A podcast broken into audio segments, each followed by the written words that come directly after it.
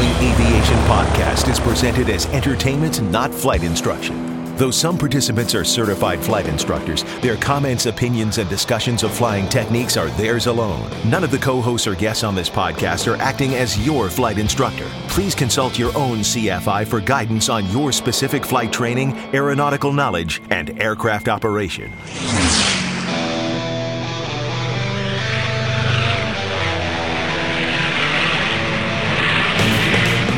This is the Stuck Mic Avcast, an aviation podcast about learning to fly, living to fly, and loving to fly.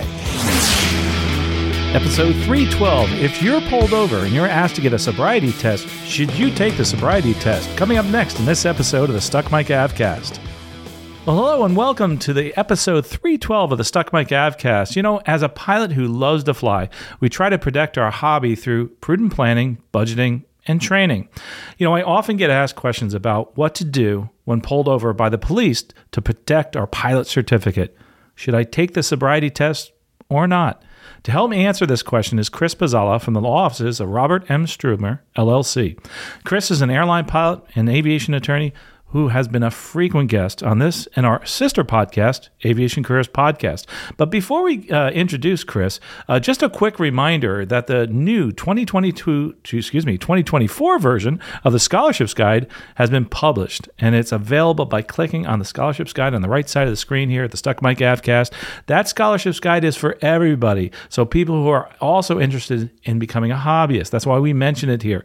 A lot of people are trying to promote aviation in this industry. So don't think just because you want to go in this as a career, uh, it it's it's good for them, but it's also good for people that want to do it as a hobby. So check those out there. There's many organizations giving out scholarships. AOPA is one of them.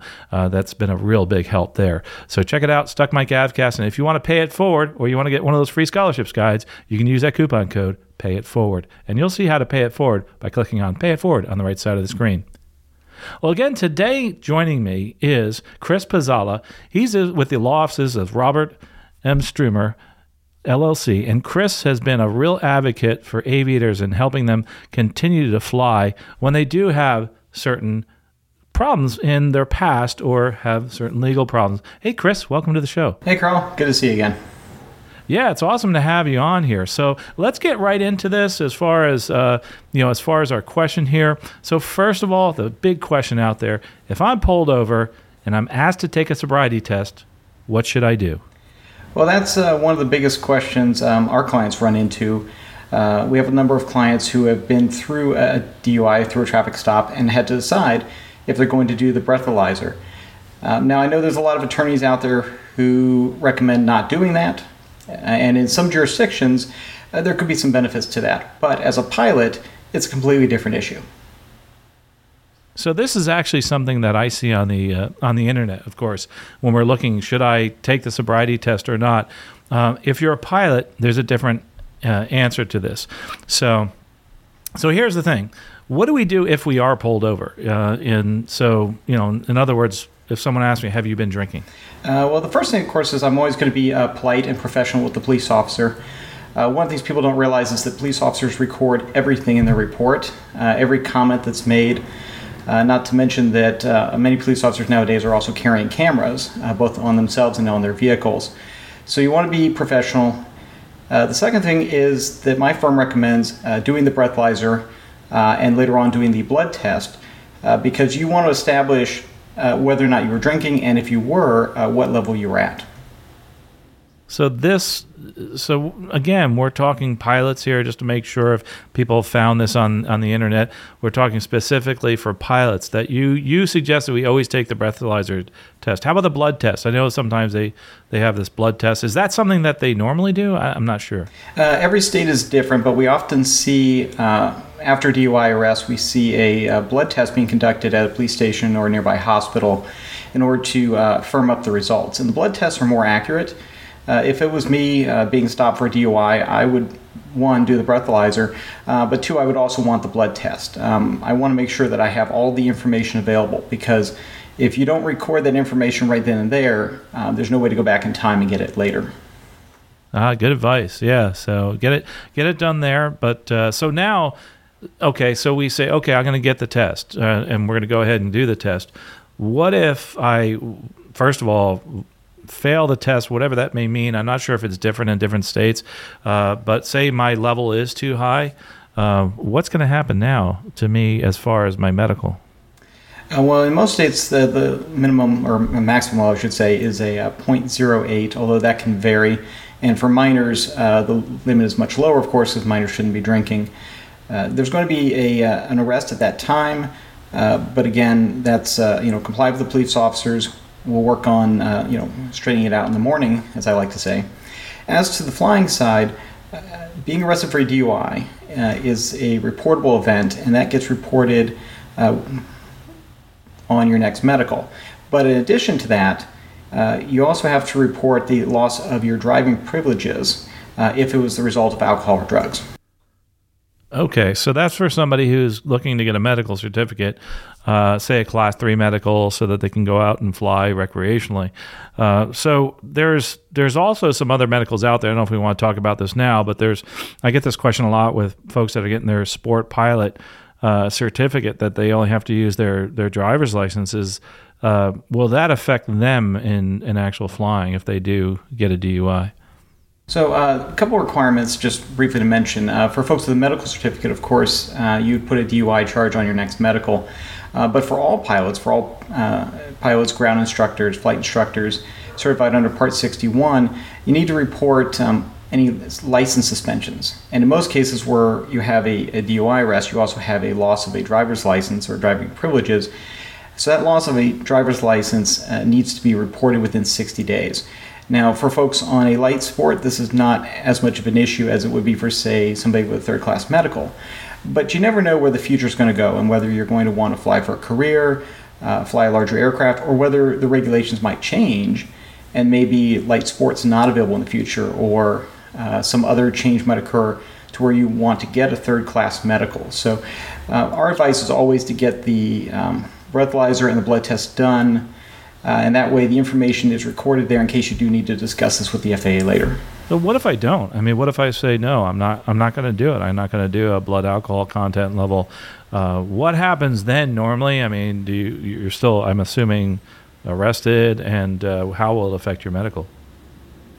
Uh, you're still going to be arrested. In many states, uh, refusal to blow is itself uh, an offense, a traffic offense. but the bigger issue for pilots is if you don't have blood alcohol level there's no way to show uh, what really happened at that point in time. Remember, the FAA is not looking at DUIs because they care about the traffic laws. That's not in their purview. The FAA is concerned about whether individuals, uh, pilots specifically, may have a uh, dependence or an abuse of alcohol, and whether that's going to affect other aspects of their health and their life. So, by using the blood alcohol level recorded by the police officers, the FAA can try to judge uh, to the best of their abilities whether the individual has a substance issue, a substance abuse or substance dependence issue. Uh, without that blood alcohol level, uh, that information doesn't exist, and the FAA is going to assume the worst. They're going to assume that you were incredibly inebriated uh, and that you didn't comply with the police officers. Uh, that's going to be a not just a red flag, but a, a firm indicator for the FAA that you have a substance dependence issue. So, so if I understand this correctly, they will take into account your actual level in determining whether you have a substance abuse issue.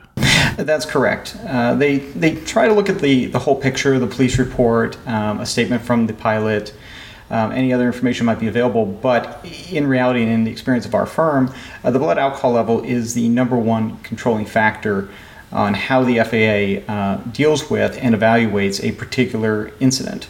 So that blood alcohol level is uh, very important, and we see it uh, recorded for cars, but we've also seen it recorded in hospitals too, where um, individuals have been injured um, after drinking, and, and, that ends up in their uh, medical records.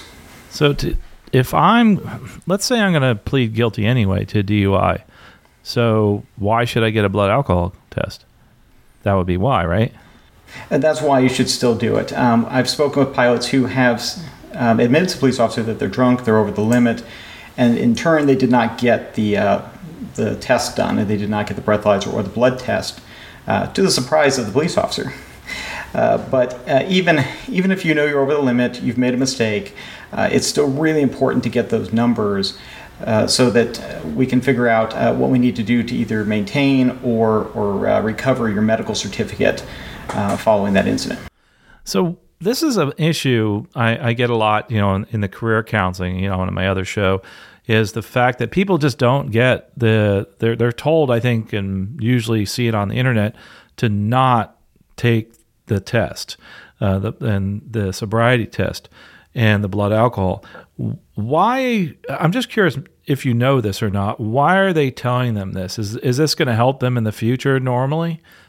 Outside of aviation? Sometimes it will. Um, every jurisdiction, uh, not just every state, but even every jurisdiction within the states, have different rules. And in some of those jurisdictions, many of them, there can be strategic advantages to uh, not complying with the officer or not doing a, a breathalyzer test. Um, I don't work specifically in that area, uh, so I, I, won't advise on that. But uh, what I will say is that yes, sometimes there can be an advantage, but it depends on the jurisdiction you're in. And also, those attorneys who make those statements are only referring to the general public. They're not speaking specifically to pilots. Uh, very few of them actually know the rules for pilots, and they don't realize that as a pilot, uh, you're making the situation uh, much, much worse. So it's better to get the breathalyzer uh, yes, the, the prosecutor is going to be able to show exactly how much you drank, and the DUI is going to stick. Uh, but it's better to be dealing with a DUI at the state level, in my opinion, than to be dealing with a lifetime in an alcohol program with the FAA because you didn't blow. Gotcha. And you know, you sound that a lifetime in a program with the FAA. Um, that sounds a little drastic to me, but do, do, in your experience, is, is that what happens? Uh, that is, if the if the person is already a pilot and the DUI occurs, uh, and they don't get a blood alcohol level, they refuse the test. Then the FAA's only recourse is to place them in the HIMS program, uh, which you and I have spoken about before, and that is a lifetime program of sobriety and random testing. It's it's expensive, it's time consuming, and you can never drink again. So that's it's a pretty big penalty. Now, sometimes we get people that call us up 10 years after DUI and they're just now becoming a pilot. And in those instances, sometimes we can work it out with the FAA to not have to go through the program. But if you're a current pilot and you do refuse a breathalyzer, uh, that is going to be the end of your medical until you do join the HIMS program. Interesting. So, uh, so uh, obviously the best thing to do is get an Uber, but but now that's that's hopefully uh, the best advice. But if you do uh, have this issue and you get pulled over, yes, do take the test.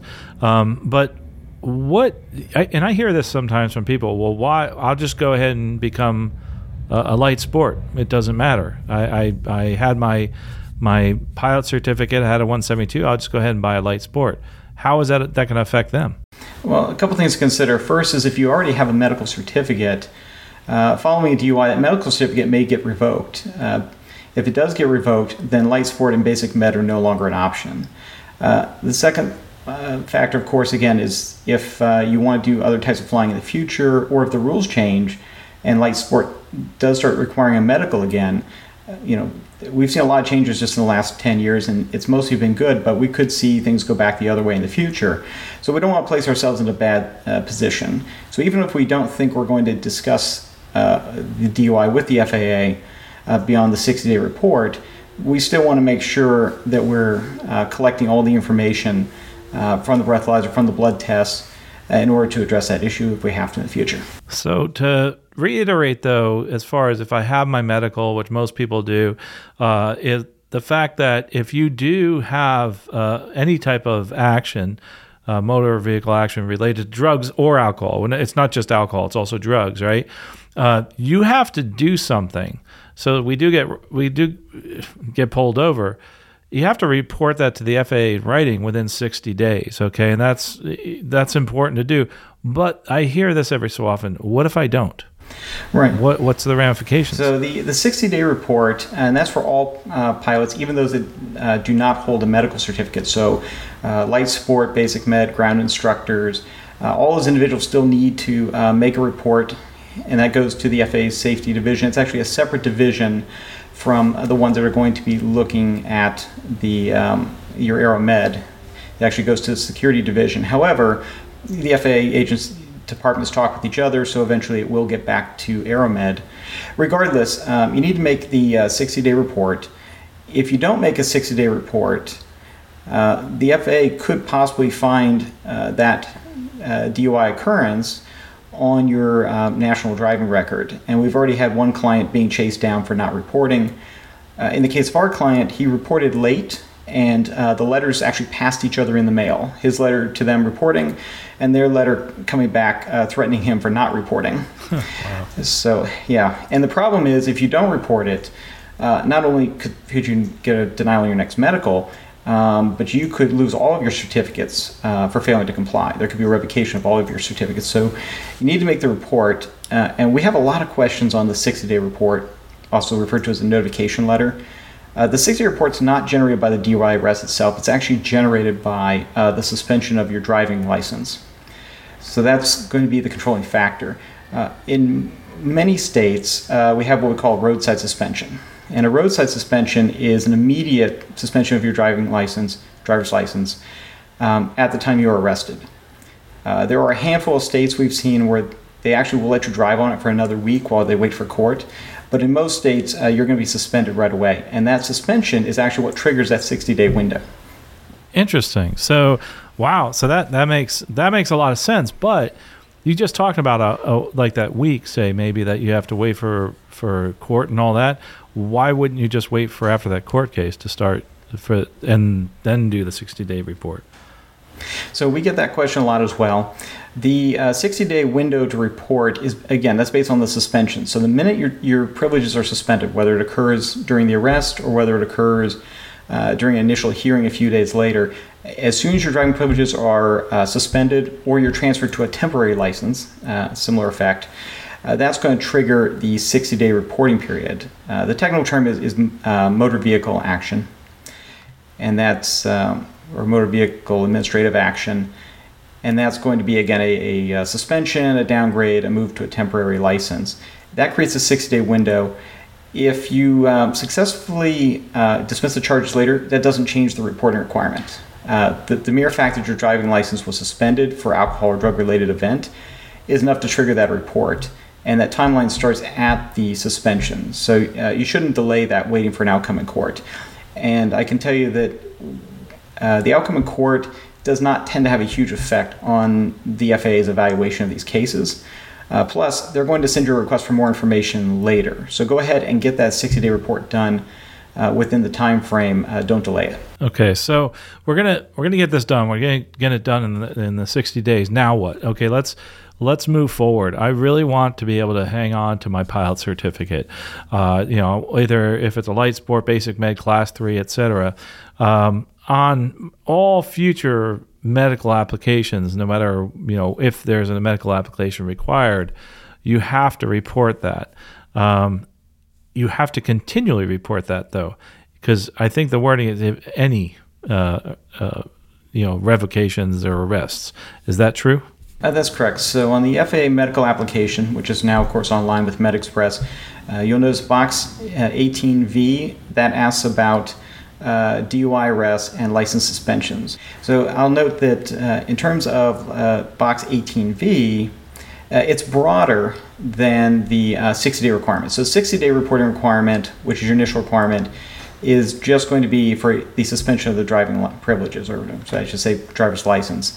The when you get to the medical form, it's much broader. It also asks about DUI arrests, uh, and other questions that are similar. So uh, it's, it's a real catch all. And it's important to check that box not just on your next medical application, but each one going forward. Gotcha. So, in general, though, if you've had these problems, make sure that, first of all, it, should you, going back to our original question, uh, should you actually take the sobriety test when you're pulled over? Uh, and the answer is yes uh, to do that. And also, if there's a breathalyzer or blood test, then go ahead and do that, correct? That's correct. I would do that uh, every time because, um, again, if you don't get that information recorded right then and there, there's nothing you can do in the future if you need that information. And to, to be perfectly clear, this is so that we can keep your medical for future flying because we want to keep you in the air and, and we want to keep you flying. This is kind of contrary to a lot of stuff that you see on the internet. But again, we're just we're talking about here as pilots. This is what you should do. Uh, so, you know, Chris has been awesome. Anything else you want to say as far as advice, uh, general advice to the person who uh, is finds himself in this situation or could find themselves in this situation, uh, and and if they do and they have questions, what should they do?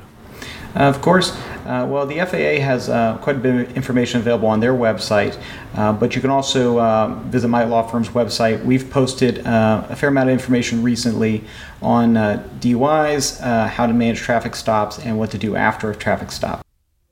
Awesome. Well, Chris, this has been great. This has been very, very helpful. Obviously, we would we don't want you to get pulled over. We don't want you to get arrested, but uh, and get a DUA and DUI, excuse me, and and have your license revoked. Um, but we also, you know, people make mistakes. It happens, and but we want to keep you in the air, uh, and to do that uh, the advice that Chris has given you, I think, is is apropos. You know, make sure you always take that breathalyzer and blood test. Uh, don't uh, refuse the sobriety test uh, if you want to keep flying. If you want to keep this this wonderful hobby that we have here, uh, just like like Chris and I, we both we both still love to fly, and we love to to keep you in the air air there. But if you do have questions, though, of course, Chris Pezalla can be found at their website. It's Strumor www.strumorlaw.com, as you can find their law law firm if you have any questions there. Uh, Chris, again, thanks so much for coming by. I really appreciate you you actually clarifying a lot of this because this has been a, a lot of questions lately. Thank you, Carl. I'm happy to help. Awesome. So if you want to meet the team here at the Stuck Mic Avcast, make sure you come to one of our upcoming events. Uh, we'll be at Sun and Fun at booth uh, A41. A41 will be right next to Piedmont Airlines. Both the crew from the Stuck Mic Avcast and Aviation Careers Podcast. If you have any questions for us, uh, it's real easy, stuckmicavcast at gmail.com, or just go ahead to the contact page on the Stuck Mic Avcast. But most importantly for us, we really want you to continue every day uh, moving forward with your flying life. And we, we'd love to hear hear your stories. And if you have questions for Chris or for us, or you want to hear us talk about a topic in aviation, please reach out to us at Stuck Mic Avcast and our contact page. But we really, really can't wait to see you out at the Sun and Fun and also the other events. And we're really excited to, to be starting the podcast back up again and hope you appreciate the new content moving into this, this new year. But the most important thing is to get out there, fly, and enjoy the flying life, whether it's out there looking at airplanes at the airfield, or it's something maybe flying on a simulator, or finding a book on aviation, or just getting out there and doing a lesson and going to fly. Well, folks, we really appreciate your listening. We'll talk to you next episode. Safe flying out there.